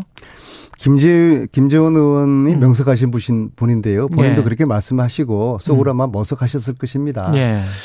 자, 이준석 어, 대표께서는 다 결혼 전이라고 잘못 알고 지금 계셨고요. 음. 또 김종인 위원장께서는 대통령 후보를 뽑는 건데 이거 왜 이러냐 음. 이런 말씀하시고요. 그 말씀하셨죠. 이수정 예. 위원장께서는 기획이라고 말씀하시는데 예. 이 모든 분들이 공부를 제대로 안 하신 것 같아요. 음. 이 문제는 어느 날 갑자기 태어난 게 아니라 지난 국정감사 때부터 제기됐던 문제고요. 그리고 음. 제가 좀 강하게 주장을 했어요. 네. 이렇게 이력서에 허위로 기재를 기재를 했으면은 음. 저 증명서, 재직 증명서라든지 수상 경력에 관한 서류들도 첨부했겠죠. 위조해서 네. 위조된 서류를 첨부했을 거 아니냐. 그래서 교육부가 이 다섯 개 대학을 통해서 네. 모든 자료들을 제출 받아라. 그걸 제가 국정감사 마치는 날까지 강하게 주장합니다. 이 재료 자료를 제출하지 않으면은 음. 국정감사 내가 마치는 거 동의할 수 없다. 그래서 음. 제가 완강하게 고집을 해서 겨우겨우 대학으로부터 자료를 받아낸 것이고 예. 지난 이 그게 속기록이 다 있습니다. 예. 그리고 지난 두 달 동안에 저희 어, 민주당 교육위원회 네 개 방 보좌진들이 모여서 음. 팩트 체크를 두 달 동안 열심히 했습니다. 예. 그래서 18가지의 이력이 가짜라는 것을 저희들이 이제 집어낸 것이고요. 그렇군요. 그런데 예. 이 다섯 개 대학의 18가지의 허위 이력이지만 두 개 대학이 추가로 더 있습니다. 그래서 이 두 개 대학의 추가 자료를 지금 요청을 받고 그 대학에도 허위 이력들이 게재돼 있을 거라고 보면은 또 추가적인 허위 이력이 더 나타날 것으로 봅니다. 두 개 대학에 재직을 했습니까? 아니면 두 개 대학을 지원을 했습니까? 강사로 가르쳤죠. 아, 재직을 네. 했어요, 네, 실제로? 네, 모든 이력서에는 허위 이력이 기재되어 있거든요. 근데 그 두 개 대학의 자료는 아직 받지를 못하셨고. 네. 예. 근데 그게 또 앞으로 나올 가능성이 있군요. 네. 그 두 개 대학 추가와 더불어서 예. 이제 이쯤 되면은 음. 이번 주에 이제 언론에 이렇게 보도가 되었고 예. 이것이 이제 세상 밖으로 나왔으면 사실 저희들 국정감사 때는 이게 그렇게 그다지 크게 다루지 않았어요. 음. 어, 그런데 이제 지금은 이번 주에 이게 화산이 폭발하면은 음. 항상 제 경험으로 보면은 국정농단 때도 그렇거든요. 예. 이제 내, 제, 내부 재부자들의 정은이 들어옵니다. 예. 그래서 용기 있는 내부자들의 정원들이 지금 하나둘씩 들어오고 있거든요. 예. 그래서 좀 더 치밀한 디테일한 어, 팩트 체크 확인을 통해서 예. 저희들이 18가지에 대해서 아주 면밀하고 따박따박 검증을 할 테니까 예. 그에 대해서 김건희 씨께서는 음. 하나하나 따박따박 해명을 해 주시면 되는 것이죠. 그 김종인 위원장도 그랬고 김 금태섭 의원도 금태 금태섭 전 의원도 비슷한 이야기를 하는 것 같은데 대통령을 뽑는 거지 대통령 후보 배우자나 가족들에 대한 사생활에 관해서 너무 이렇게 정치권에서 이야기를 하고 언론에서 이야기를 하는 게 정치적으로 바람직한가? 뭐 음, 이런 그, 이제 자성 섞인 그런 이야기예요. 저 역시도 이런 예. 검증은 연말까지 끝내고 음. 틀어내고 연초부터는 이제 정책 검증으로 갔으면 하는 바람이 있고요. 예. 그런데 재미있는 것은 어제 한 여론조사에 의하면은 이재명 윤석열 후보 지지율이 이제 역전됐어요. 골든 네. 크로스. 네. 그 역전된 이유가 김건희 허위 이력에 관련된 국민적인 실망 또 그를 대하는 윤석열 후보 후보의 반응에 대한 좀 실망과 분노 그런 게 저는 포함돼서 골든 예. 크로스가 이루어졌다 보거든요. 이, 이 음. 말은 어, 국민들께서는 어, 후보자의 부인 정도까지는 검증이 음. 돼야 된다. 예. 그렇게 국민들은 지금 기대를 하고 계시고, 예. 어, 그리고 저희들이 팩트만 말씀을 드릴 것입니다. 예. 그리고 이제 국민들이 판단을 할 어, 몫으로 남겨두고요. 예. 그리고 거기에 대해서 당사자, 예. 어, 후보와 또 후보자 부인께서 성실하게 음. 답변하면 되는 것이죠. 이재명 후보 아들 문제는 이렇게 이제 사과를 하고 그 다음에 검찰이든 경찰이든 수사를 지켜보자는 입장. 네, 그렇죠. 예. 그러니까 그 윤석열 후보 역시도 음. 이재명 후보처럼 음. 정말 우리 저 어, 부인이 음. 이런 저 이력서 허위 그 이력서 게재하고 음. 이렇게 채용 비리 저지른 거 정말 국민들에게 머리숱 사과한다. 예. 그리고 어, 제 부인, 그 부인에게도 음. 정말 무릎 꿇고 국민들에게 용서를 구하고 판단을 국민들에게 맡기자. 예. 어, 그렇게 이야기를 하는 것이 윤석열이 후보가 그동안 이야기했던 공정과 그, 상식이다. 어, 공정과 상식에 부합하는 그런 음. 대응하는 자세라고 보는데 이 두 가지 아들과 부인의 문제를 둔 바라보는 두 후보의 대, 응의 태도가 음. 너무나 대조적입니다. 예. 여기까지 하겠습니다. 마음의 평화님, 자식 둔 부모는 알죠. 뜻대로 안 된다는 걸. 하상욱님, 결혼한 사람이면 알죠. 배우자가 마음대로, 마음대로 안 된다는 거. 예. 아니, 윤석열 후보도 답답할 거예요. 뭐, 후보자 예. 부인을 사퇴시킬 수도 없고, 예. 그렇다고 이혼 할 수도 없고, 예. 참으로 곤혹한 입장은 이해하지만, 그러나 그동안 공정한 사회를 만들겠다고 나선 윤석열 후보로서는 예. 이 문제를 그렇죠. 깔끔하게 예. 분명한 입장을 취하지 않으면은 국민들이 납득하기 어려울 것입니다. 특히 청년들의 분노를 음. 조금이라도 생각하면은 윤석열 후보의 이런 식의 오락가락 해명은 이해할 수가 없죠. 예, 말씀 감사하고요. 더불어민주당 선대위 총괄특보단장 안민석 의원이었습니다. 고맙습니다. 네, 감사합니다. 공정, 공익, 그리고 균형. 한 발짝 더 들어간다. 세상에 이익이 되는 방송 최경영의 최강 시사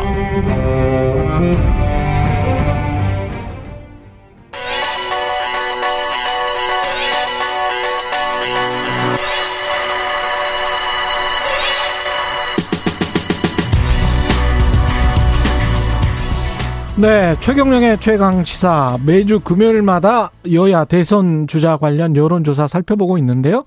여론조사 전문업체 메타보이스의 김봉신 대표 자리하셨습니다. 안녕하세요. 예, 예. 안녕하십니까.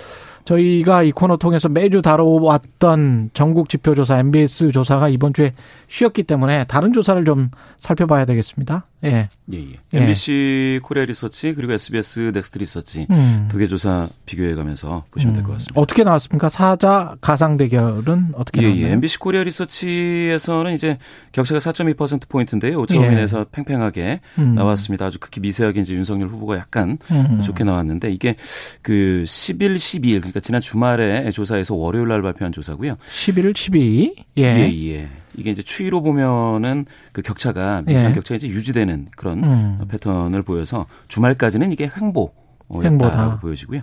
그런데 이제 그 14, 15 화수 조사에서 이제 16일 목요일 발표한 음. SBS 이제 넥스트 리서치 조사에서는 아주 극히 미세하지만 오차범위 내에서 이재명 후보가 예예 2.1% 포인트 약간 오점이 내서 음. 팽팽하지만 음. 예, 예, 그 안에서 약간 좀 바뀐 그 결과가 나왔습니다. SBS 그전 조사에서는 윤석열 후보가 오차범위 내에서 앞섰었기 때문에 예, 예. 오차범위 내에 golden cross가 나타났다. 예. 그렇죠. 예. 예, 그렇게 해석하셔도 될 것 같은데요. 음. 아무래도 SBS 넥스트 리서치 조사는 이제 유선 번호를 타고 있어서 예. 약간 섞고 있어서 약간 이제 보수 성향자가 조금 더 나올 법한 그런 조사 설계임에도 불구하고 이번에 이재명 후보가 특이하네요. 예, 예. 약간 앞서게 나왔습니다. SBS는 유무선 전화 면접 방식이기 때문에 유선 전화가 지금 섞여 있습니다. 예, 예. 섞여 예. 있습니다. 작지만 섞여 있을 것 같고요. 예, 예. 이게 SBS 조사에서 두 후보 간 역전 뭐 된 원인은 뭐라고 보십니까? 이게 오차범위 내라서 별 의미는 없습니다. 예, 예. 예. 여전히 오차범위 내에서 이제 백중세 이기는 하지만 음. 이재명 후보가 그 안에서도 그 전에는 이제 윤석열 후보가 약간이라도 앞선 게 되게 많았지 않습니까? 예. 그런데 이제 이재명 후보가 약간 아, 음. 오차범위 내에서 약간 미, 세하게 앞서는 게 이제 몇 가지 나오고 있는데요. 이게 그 MBC 코리아 리서치가 이제 주말 조사였지 않습니까? 예. 그때까지만 하더라도 김건희 씨 의혹과 관련돼서 많이 거의 어 나오지 않았죠. 그러나 예. 그 월요일서부터 갑자기 이제 언론에 집중적인 보도가 있었고 그 결과 아, SBS 넥스트 리서치 조사에 반영이 된 것 같습니다. 그렇군요. 차기 예. 대선 인식에서는 여전히 야권 후보가 당선돼야 된다는 인식이 많네요. MBC 조사에서. 예, 예, 예. 예. 야권 후보 그렇지만 이게 좀 약간 좀 애매한 거는 예. 정권 교체 위해 정권 교체를 위해서 야권 후보가 당선돼야 된다라는 응답이 예. 52% MBC 조사에서. 근데 윤석열 지지율은 윤석열 후보 지지율은 38.7%니까 13.3% 포인트 격차가 있습니다. 차이가 많이 납니다. 예, 예. 예. 그러니까 이제 야권 그 정권 교체 적임자로서의 윤석열 후보에 대한 지지가 상대적으로 좀 적은 거죠. 음, 예, 예. 이거는 그 윤석열 후보 입장에서는 하여간 풀어야 예, 할 예. 과제인 것 같고요. 예. 맞습니다. MBC 조사에서 부동산 저출산 등 정책 과제 해결 능력에 대한 질문도 있었는데 예, 예. 이재명 후보가 이 정책 관련해서는 다른 조사들도 그렇고 계속 좀 많이 나오는 게 있군요. 예, 예. 좋, 예. 좋게 나오고 있습니다. 코로나19 뭐 위기 대처나 취업 주거 등 청년 대책 같은 경우에 이재명 후보가 굉장히 좀 앞서고 있는데요. 그런데 이제 저출산 해결과 육아, 성평등 정책과 젠더 갈등 해결 이런 것들은 이제 이재명, 윤석열, 심상정까지 해서 어 세 명의 후보로 좀 분산되는 것처럼 나왔습니다. 예. 이 후보 검증할 때뭘 예, 예. 중요하게 봐야 하나 물어보는 항목이 또 있었습니다. SBS에. 이것도 좀 간단히 설명을 해 주십시오. 예, 예. 이재명 지지층 내에서는 62.8%가 이제 국정 운영 능력을 검증해야 된다. 예. 윤석열 지지층 지지자 중에서는 30.9%가 도덕성을 검증해야 된다라는 건데요. 예. 결국 이제 그 지지자들은 이제 보고 싶은 것만 좀 보려고 하는 확증 음. 편향 현상이 좀 나타나는 것 같습니다. 예. 예, 예. 하, 국정 운영 능력과 본인의 도덕성을 참 어떻게 평가를 해야 될지 저도 예. 지금은 이제 헛갈립니다. 예, 예. 이 이번 주 들어서서 아까 말씀하신 대로 예, 예. 윤석열 후보 부인 그 김건희 씨 허위 경력 문제가 불거졌는데 예, 예. MBC 조사는 이 사건 전에 이제 조사였는데 예, 예. 이때도. 후보 배우자 검증은 필요하다 이게 예. 국민 여론이었습니다. 예, 예. 검증 필요하다가 예. 10명 중 8명. 10명 중 8명? 예, 예. 그 뭐 필요할 필요하지 않다. 출마 당사자가 음. 아니기 때문에 이제 필요 없다라는 응답이 이제 17.2%로 그쳤고요. 예. 사실은 이제 사생활까지 다 모든 음. 의혹을 다 검증하자. 그러가 25.7%니까 4명 중 1명으로 상당하죠. 예. 그런데 이제 사생활은 제외하고 도덕성과 비리를 검증하자가 절반이 넘습니다. 54.5% 나왔습니다. 그렇군요. 예. SBS 조사는 후보 배우자가 표심에 영향을 미칠까? 이렇게 예. 물어봤는데 결과가 예. 이것도 궁금하네요.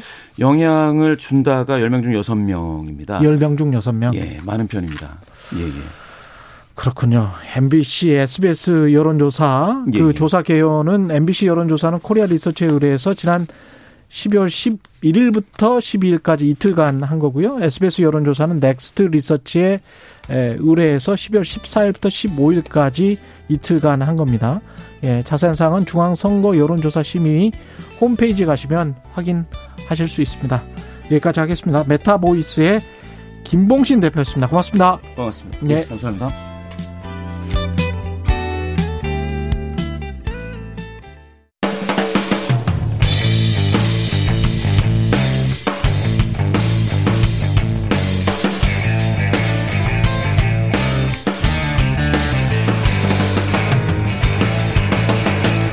최경영의 최강 시사.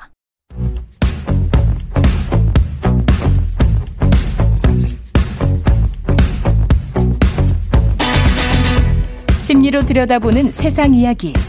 뉴스는 십니다. 네, 정치, 경제, 사회 등 우리 사회 다양한 이슈를 심리학적 관점에서 풀어보는 시간 최경령의 최강 시사 뉴스는 십니다.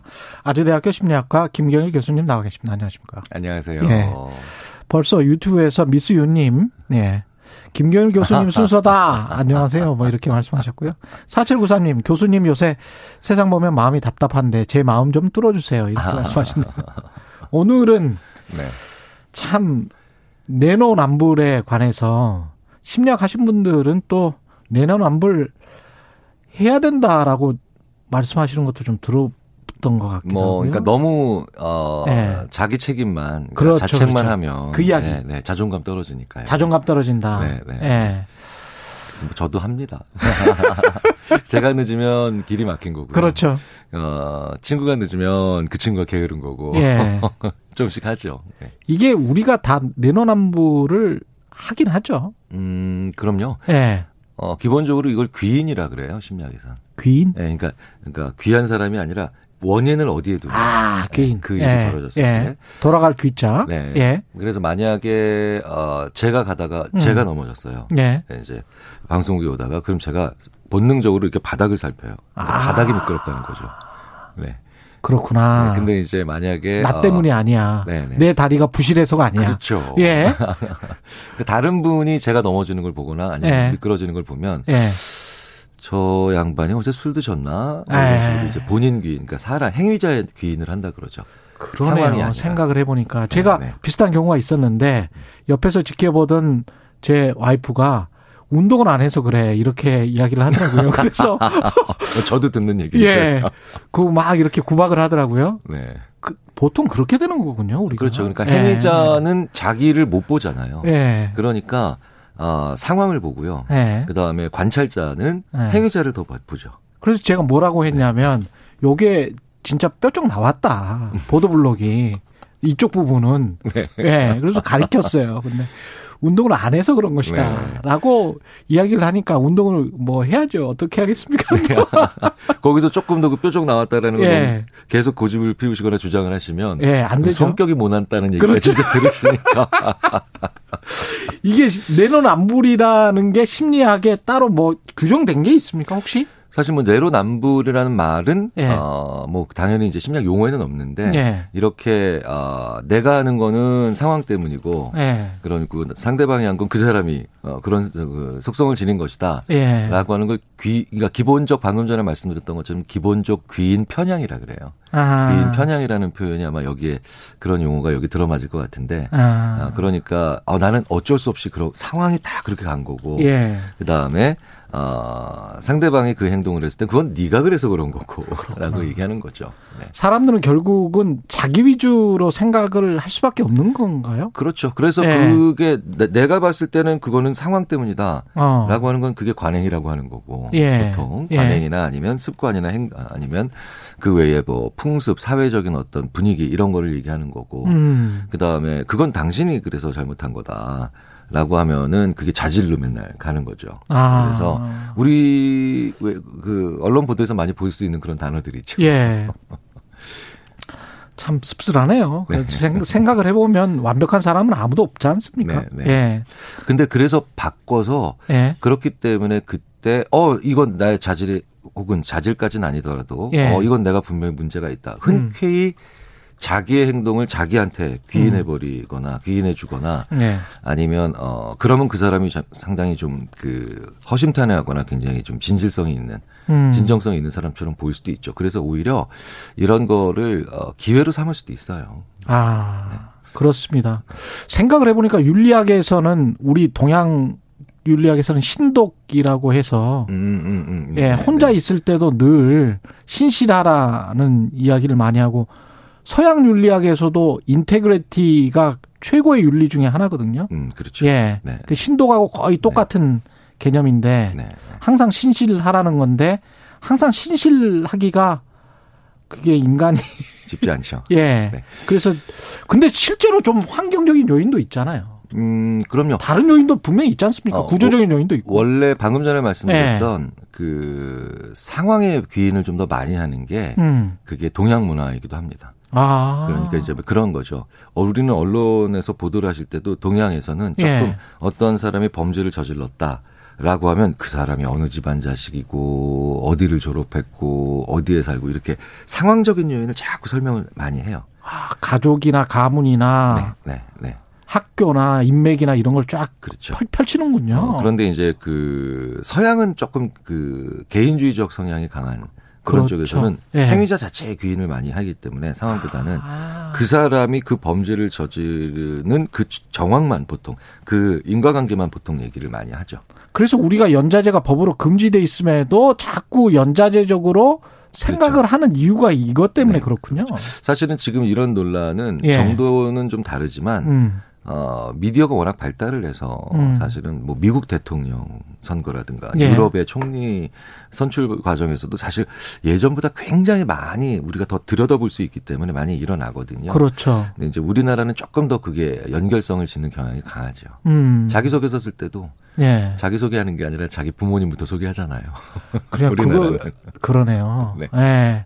그거는 근데 지금 못하게 하지 않습니까? 혹시? 물론 이제 예. 그 일반적으로 그 입시라든가 이럴 때는 예. 못하게 되어 있죠. 그렇죠. 못하게 되어 있는데 어 그럼에도 불구하고 우리는 호구 조사라고 하는 그런 그렇죠. 용어를 쓸 정도로 앉으면 자꾸 그 주변 그 사람의 관계들을 자꾸 묻게 되어 있죠.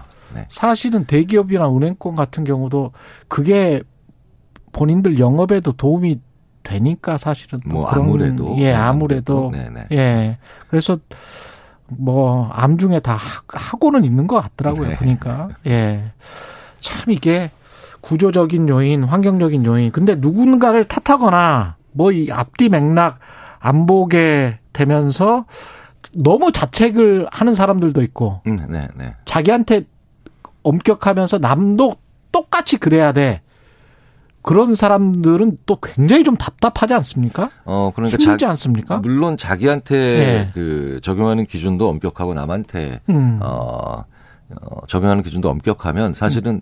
비난할 수는 없죠. 비난할 비난은 수는 없지만 네, 친구 되기는 싫어요. 음, 어, 예, 예. 그러니까 쉽지 않은 사람들이고요. 예. 그리고 그런 사람들이 실제로 주위에 많은 친구가 있지 않은 경우는 어, 당연히 존재하죠. 예. 그런데 그런 사람들이 또 이런 경우는 있어요.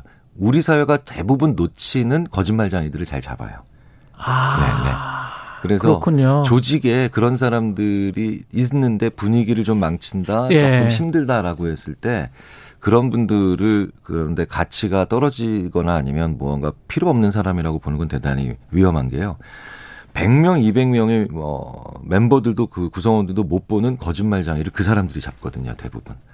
그런 사람들이 언론인을 해야 되겠네요. 그렇죠. 그러니까 자기한테도 굉장히 엄격하고 네, 남한테도 네. 엄격한 잣대를 그 되는 사람들. 그렇죠. 예. 문제는 이제 자기한테 기준은 자기한테는 어, 대부분은 대부분이 아니고 100%라고 보세요. 어떻게 보십니까? 어, 자, 아무래도 자기한테 기준이 엄격 나 타인한테 적용하는 기준만큼 자기한테 엄격하기는 정말 쉽지 않죠. 그 정도의 네. 잣대를 주기는. 네. 예. 그런데 어, 눈에는 띄거든요. 우리가 알아볼 수 있거든요. 그런 음. 분들. 근데 그런 분들한테는 정말 어, 이런 보도라든가 이런 음. 언론에 어, 참 적합할 거라고 저도 생각을 하거든요. 예.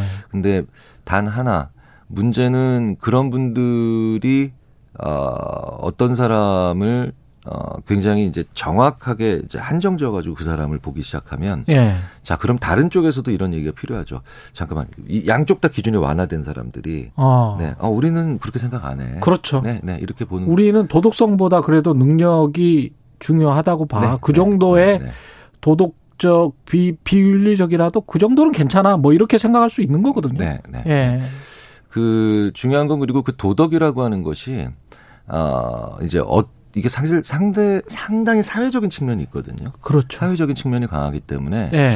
이 도덕을 어떻게 규정을 하느냐에 대해서도 우리가 지금 많이 혼란스러울 거예요. 혼란스러워한 것 같아요. 아. 왜냐하면 이게 워낙 빠른 속도로 사회가 변하고 있으니까. 그렇죠. 그래서 어 그런 것들에 대한 기준을 좀 합의하는 게 좋겠죠. 사회적으로 어느 정도는. 네. 그렇습니다. 그 만약에 내노란불이라는 어떤 사회적 비판이 있었다. 그러면 어떻게 대처를 해야 됩니까? 어 우리가 실제로 그냥 일대일로 말다툼을 할 때도요. 예. 내로남불이라는 얘기가 쭉 나오기 전 직전에 바로 뭐냐면 너도 그랬잖아라는 얘기가 나와요 항상 그렇죠 그렇죠 네. 네, 네. 네. 그래서 이럴 때는 그냥 이렇게 사소한 말다툼을 할 때도 잠깐 그 얘기는 조금 이따 하자라고 누군가가 혹은 당사자들끼리 얘기를 해야 돼요 음. 근데 이게 이 한 얘기가 매듭지어지지 않고 계속해서 이제 들어오면 이러면 뭐네 말투도 만만치 않거든부터 시작해서 그렇죠. 너몇 예. 살이야 뭐 예. 이런, 이런 말도 안 되는 다른 데로 주제가 옮겨가기 시작하거든요. 예. 그래서 누구 한 사람이든 어쨌든 상대방이든 아니면 주위에 있는 사람이든 이 주제를 먼저 끝내고 다음 주제로 옮겨가야 돼요. 음. 네.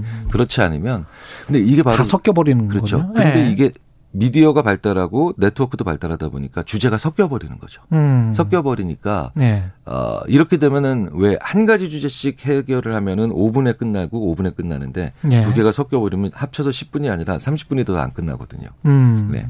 그래서 요즘 그런 감이 많죠. 기억이 잘 나지 않는다. 예. 네, 그 네. 내노남불을 했는데 기억이 잘 나지 않는다. 진짜로 기억이 잘 안 납니까? 의도된 거짓말은 대부분 기억이 납니다. 아, 의도된, 의도된 거짓말은, 거짓말은. 네, 자기가 어, 의도됐다라는 건 뭐냐면 예. 추구하고자 하는 목표가 있고 그 예. 목표를 달성한 거짓말이기 때문에 예. 어, 사실은 그거는 대부분의 경우 그거는 기억이 안 난다는 건 거짓일 가능성이 큰데요. 거짓이군요. 단 예. 하나 음. 상습적인 경우에는 또 문제가 다릅니다. 아, 상습적으로 거짓말을 했다? 네, 네, 네. 그러면 진짜 기억이 안 날 수도 있다? 네. 인간은 왜냐하면 특이한 걸 기억하거든요. 감정을 기억하고. 원래 계속 거짓과 이손으로 살았으면 네. 편하네 그러면 그렇게 네. 사는 게. 네. 그래서 상습적으로 거짓말하는 사람들이 우리가 잘 놓쳐요. 그 사람이. 그렇군요. 너무, 너무 평범하고 아니면 어, 평이하게 넘어가니까요. 예. 김종우님, 나는 문제 없어. 이 노래가 딱이네요. 이런 말씀하셨고요. 김우성님, 저도 골프를 하면 제 자신에게 엄격하지 못하고 후합니다. 비슷하군요. 뭐 이런 말씀하셨습니다. 예. 예, 공이 뭐 어디에 떨어져 있으면 조금 좀 치워서 치고 남들한테는 엄격하게 딱 그 자리에서 쳐, 쳐라고 하고 뭐 이런 이런 게 음, 골프죠 음, 음. 또. 근데 그런 네. 행동을 너무 자주 하시면 그러니까 그렇죠. 자기한테 너무 완화된 네. 그 기준을 아, 대고 남들한테 엄격한 기준을 많이 그 들이대다 보면 그럼 이게 어떤 문제가 생기냐면요. 사실 자기와 남의 구분이 사실 모호해질 때가 있어요. 그렇죠. 진짜 가까운 사람들. 어. 정말 내가 믿는 사람들. 어. 이런 사람들도 거의 자기거든요. 그렇죠. 이 사람들한테 점점 완화되면 음. 인맥이 넓어지면 넓어질수록 완화된 잣대가 더 적용이 되죠. 그러면 이제 나중에 어느 순간 어라고 하면서 나를 둘러싸고 있는 집단 전체가 망가져 있는 아, 그러니까 집단 부패가 될 예, 수가 예, 있군요. 감당이 안 되는 이런 거를 이제 부적절한 신뢰라고 얘기를 하거든요. 아. 네. 그래서 너무 가족 같은 회사 만들지 마라. 예. 너무 가까운 어, 사이들로 사람들을 옆에 주위에 두려 하지 마라 이런 얘기도 드리는 게 음. 어, 완화된 기준을 너무 자주 쓰다 보면 그러니까 이제 집단 전체가 그러면 이제 서로 거짓말로 골프를 그렇죠, 그, 그렇죠. 그 4인 전체가 하는 것도 있고 되게 재밌는 건 그래서 그렇게 가까워진 분들이 서로의 각자 그리고 서로에게 완화된 기준을 제시하다가 음. 어느 날 갑자기 싸우기 시작하면 그것처럼 또 그 극한 싸움이 없거든요. 게다가 꼴불견이 그렇죠. 네. 그 다음에 계속 너도 그랬자마나만 네, 네, 네, 하게 되는 그런 싸움이 되겠군요. 우리가 뭐 청문회 같은 데서 이제 네. 예전에 굉장히 가까웠던 분들이 서로 너도 그랬잖아 그렇죠. 나를 이렇게 되는 경우가 대부분 그런 거죠. 네. 야, 그 기준선을 어, 사회적으로 만드는 게 굉장히 중요하겠습니다. 네, 공직자들의 그렇죠. 도덕성은 어느 정도까지여야 하는지. 네, 네. 그리고 국정 운영 능력은 어느 정도의 음, 비중으로 음, 우리가 음. 봐야 되는지. 그렇죠. 예. 그래서 자기 조직 내에 혹은 친한 사람들 내에 약간은 음. 까칠하다라고 얘기하는. 네. 조금 이렇게 좀 꼬장꼬장하다 뭐 이런 표현도 쓰는 음. 그런 분들을 분위기가 좀 떨어지고 망가진다 하더라도 예. 그런 분을 한두 명 한두 분씩 중요한 자리에 놓는 건 되게 중요해요. 아, 네. 그렇군요. 네. 그걸 일부러 그렇게 해야 됩니다. 일부러라도 네, 네. 그게 이제 통합 정치가 되겠네요. 그렇죠. 쓴소리. 잔소리라고 하죠. 쓴소리, 잔소리를 할 분들을 예. 중간 중간에 넣어야 내가 안전해집니다. 아. 내가 안전해지죠. 잘 들어보셔야 되겠습니다. 예. 예, 지금까지 아주대학교 심리학과 김경일 교수님이었습니다. 고맙습니다. 네, 감사합니다. 예, 김선우님, 세상에 피해 안 주는 내노남불 누가 뭐라 그럽니까? 이런 말씀 하셨고요. 김정인, 김정민님은 흥미있는 심리학 교수님 감사합니다. K7617님, 이 코너 시간 좀 늘려주세요. 이렇게 말씀하셨습니다. 고맙습니다. 최경영의 최강 시사는 여러분과 함께합니다. 짧은 문자 50원, 긴 문자 100원이 드는 샵 9730. 어플 콩과 유튜브는 무료로 참여하실 수 있습니다. 네, 연말 앞두고 정부가 또다시 거리두기 강화 결정했는데요. 자영업자 분들, 예, 강하게 반발할 수밖에 없겠고요. 정부는 자영업 소상공인에 대한 손실보상을 논의하겠다는 입장입니다. 한국 자영업자 협의회 고장수 공동 의장 아, 연결돼 있습니다. 안녕하세요, 의장님. 네, 안녕하세요. 예. 고장수 의장님도 역시 자영업을 하고 계시겠죠? 네, 저도 서울 관악구 신림동에서 카페를 운영하고 있습니다. 아, 그러시군요. 예. 잘 네. 카페면 좀 타격을 많이 받는 업종일 것 같은데요? 네, 이번 조치로 아마 호프 다음으로 아마 가장 큰 타격을 입지 않을까 저희가 네. 그렇게 지금 예상을 하고 있습니다. 호프집 같은 경우는 뭐 1차 밥 먹고 2차에 네네. 이제 우리가 호프집을 8시쯤에 가는 네네. 게 보통 패턴이었잖아요. 코로나19 이전에는. 근데 그렇죠. 이제 9시까지 한다고 하면 그게 안 되니까. 네. 네네. 예. 카페 같은 호... 경우는 정심 손님 정도밖에 없, 습니까 정심 오후?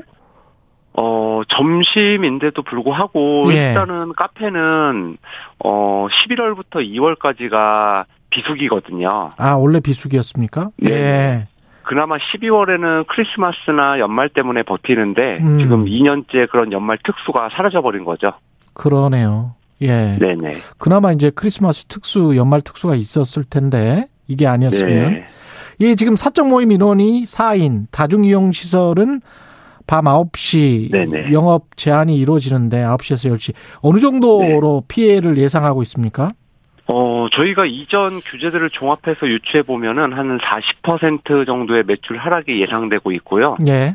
그리고 카페 업종의 특성을 고려하면 50% 이상 매출이 하락할 것으로 예상이 됩니다. 네. 특히 매장 규모가 크거나 아니면 24시간 영업하는 매장의 경우 한 50에서 70%까지도 매출이 하락할 것으로 보여지고요. 예.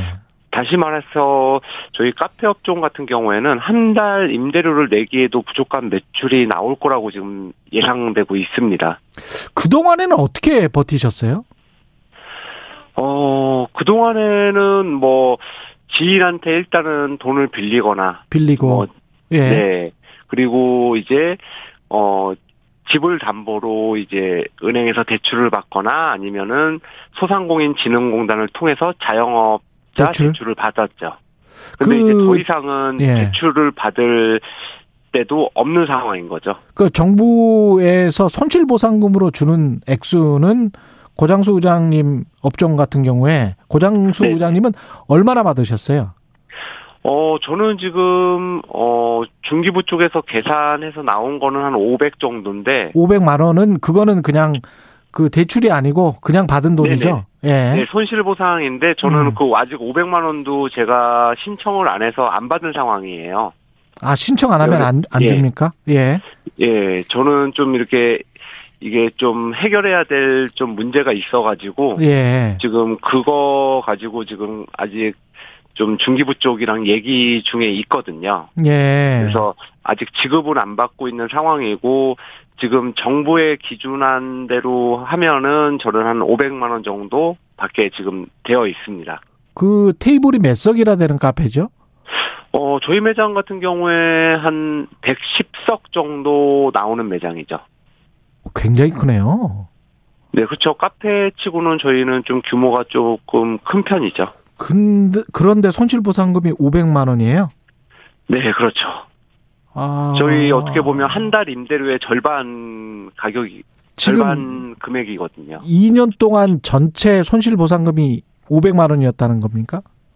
어, 아니요. 저기 이번에 7, 8, 9월 저기 3분기 손실 보상액이 500, 예, 500 나온 거죠. 음, 그 전에는 따로 또 받았 받았던 게 있죠. 네네. 재난지원금 2차에서 5차가 자영업자한테 네. 지급이 됐었죠. 그렇죠. 네. 네네. 그나마 다행입니다. 그나마 다행인데, 네네. 그, 당장 다음 주부터 이제 이 더 이상 못 참겠다고 해서 그 자영업자 아, 관련 6개 단체가 단체 파업도 지금 생각을 하십니까? 어, 일단은 뭐 모든 자영업자들이 바라고 원하는 건 똑같을 겁니다. 음. 그렇게 뭐 저희 단체로 참여 요청이 온다면 저희도 예. 기꺼이 동참을 하려고 지금 예정을 하고 있습니다. 아, 집회도 그 예정하고 있고요?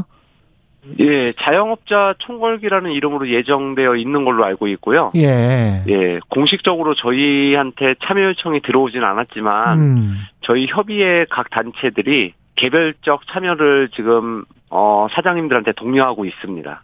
이번에 또 거리두기 들어가면 아무래도 연말까지면 한 2주는 되는 거잖아요. 네네. 예. 그러면 이 손실 보상을 어떻게 해야 된다는 입장이세요? 어, 우선은 저기 손실 보상과 관련해서 한 말씀 드리면. 예. 어, 중기부의 경우 저희 장관님이나 차관님, 실무 진행자까지 모두 밤낮 없이 자영업자를 위해 애쓰고 있는 건 어, 저뿐만 아니라 모든 자영업 대표님들이 알고 계세요. 그리고 네. 감사하게 생각하고 있고요. 어, 손실보상에서 가장 소극적인 거는 기재부거든요. 음. 예, 자영업자 지원에 있어서 우리나라는 GDP 대비해서 4.5%밖에 지금까지 지원을 안 해줬습니다. 예. 네, OECD 평균은 16.3%이고 우리나라와 경제 규모가 비슷한 캐나다의 경우는 14.6%를 지원했거든요. 예. 예, 그래서 저희는 이번 거리두기 강화에 따른 손실 보상을 기존 3분기 손실 보상 지급 기준이 아니라 주판을 엎어서 음. 폭넓고 광범위하게 지급해달라고 요구할 예정입니다. 다른 나라처럼 지급해달라? 어, 다른 나라처럼이 아니라 다른 네. 나라에서 지급한 것만큼의 어, 이제 어, 보상을 저희는 좀 요구를 할 예정입니다. 예. 네. 대선 후보들이 뭐 그 손실 보상 100조 원 이야기하고 있지 않습니까? 네네. 어떻게 지켜보고 계세요? 이런 것 같은 거. 어, 뭐, 거대 양당 대선 후보들이 뭐, 소상공인 지원을 위해 50조, 100조 이야기를 하는데요. 예. 예. 형체도 없는 50조 100조 이야기는 저희는 그만했으면 좋겠고 예. 사실은 의지가 있으시다면 음. 예 대선이 끝난 후가 아니라 지금 즉시 시행을 저희는 촉구하는 바거든요. 그냥 선지원하고 후 정산하자. 어 그렇죠. 예. 어 지금까지의 자영업자에 대한 대책은 예. 대부분이 대출이었어요. 그냥 대출이 아닌 저희가 지금 필요한 건 지원이거든요. 음. 예, 그래서 선지원 후정산이라는 한국형 PPP 제도는 저희가 어, 환영을 하는 바고 예. 즉각 시행이 되었으면 좋겠습니다. 그 후정산 하면 이제 매출이나 뭐 이런 것들이 요즘은 뭐 거의 다 카드니까요. 네네. 네, 그렇죠. 예, 정확히 나오면 가령 2022년, 2023년에 네네. 매출액이나 이익을 계산해서 그때 받은 게 좀 과다하게 받았으면 다시 정부에 돌려주고 이런 방식을 원한다는 것이잖아요. 어, 그런 방식도 있는데 예. 저희가 지금 어 예상하는 방식은 예. 일단 뭐 일정 금액을 선 지급을 해주고 일정 금액을 임, 선 지급해주고 네 예. 임 임대료나 인건비나 기타 부대 비용이나 이렇게 먼저 나가는 고정비를 음. 어 차감한 나머지 금액에 대해서는 이제 대출 형식으로 전환을 시켜달라는 거죠. 대출 형식으로 전환시켜달라. 예. 네네네. 알겠습니다. 이거는 저 당정이랄지 여야와 좀 합의를 잘 해보셔야 되겠네요. 예, 그래서 저희가 지금 어 민주당 쪽을 통해서도 예. 계속 예. 한국형 PPP 제도 말만 하지 말고 음. 예, 실질적으로 한번 시행을 하자 하고 예. 저희가 지금 많이 주장을 하고 있습니다. 예. 그리고 너무 지금 저 문자가 쇄도해서요. 문자 좀 읽어 드리고 마지막으로 하실 말씀 하세요. 네. 예, 예. 무상심심님은 무조건 시간 제한할 게 아니라 시간은 놔두고 상시 테이블을 3분의 1만이라도 유지하도록 하면 어떨까요? 이런 제안 하셨고요. 오승용님은 방역 콘텐츠도 세워놓지 못하고 터졌다 하면 기승전 자영업자. 보상금은 푼돈. 이런 말씀 하셨습니다. 0047님, 자영업자 아, 납세 의무를 한 만큼 두텁게 지원해주면 된다고 봅니다. 8823님, 그런데 카드사 매출 정보 보면 매출 하락 업종이나 업장이 그렇, 그렇, 그다지 생각만큼 많지는 않아요. 어렵네요, 이 문제. 이렇게 말씀하셨네요. 마지막으로 네네. 말씀해 주십시오. 어, 그리고 마지막으로 예. 저희는 이번 조치와 관련해서 예. 어, 이번 조치는 정부 및 방역 당국의 안이한 대응이 부른 참사라고 얘기하고 싶습니다. 예. 예, 이미 위드 코로나가 시행되기 이전인 9월 말에 음. 저희 협의회에서는 자영업 단체 최초로 전국 보건의료 노조와 함께 위중증 병상의 두 배 확대와 의료 인력 두 배 확대를 주장하는 기자회견을 가졌었고요. 예. 예. 정부와 방역 당국은 with 코로나를 시행을 하면서 1, 2, 3단계에 걸쳐 일상 회복을 간다고만 했지 음. 잘못됐을 시를 대비한 plan B는 전혀 발표하지 않았거든요. 예. 예, 그래서 저희 자영업자들이 봤을 때는 이번 어, 이 일상 회복이 잠깐 중단되고 다시 거리두기로 간 이번 사태에 대해서는 진짜 어, 정부랑 방역 당국이 많이 반성을 하셔야 된다고 생각을 합니다. 알겠습니다. 예, 오늘 말씀 감사하고요. 한국 자영업자 협의회 고장수 공동 의장이었습니다. 고맙습니다. 예, 감사합니다.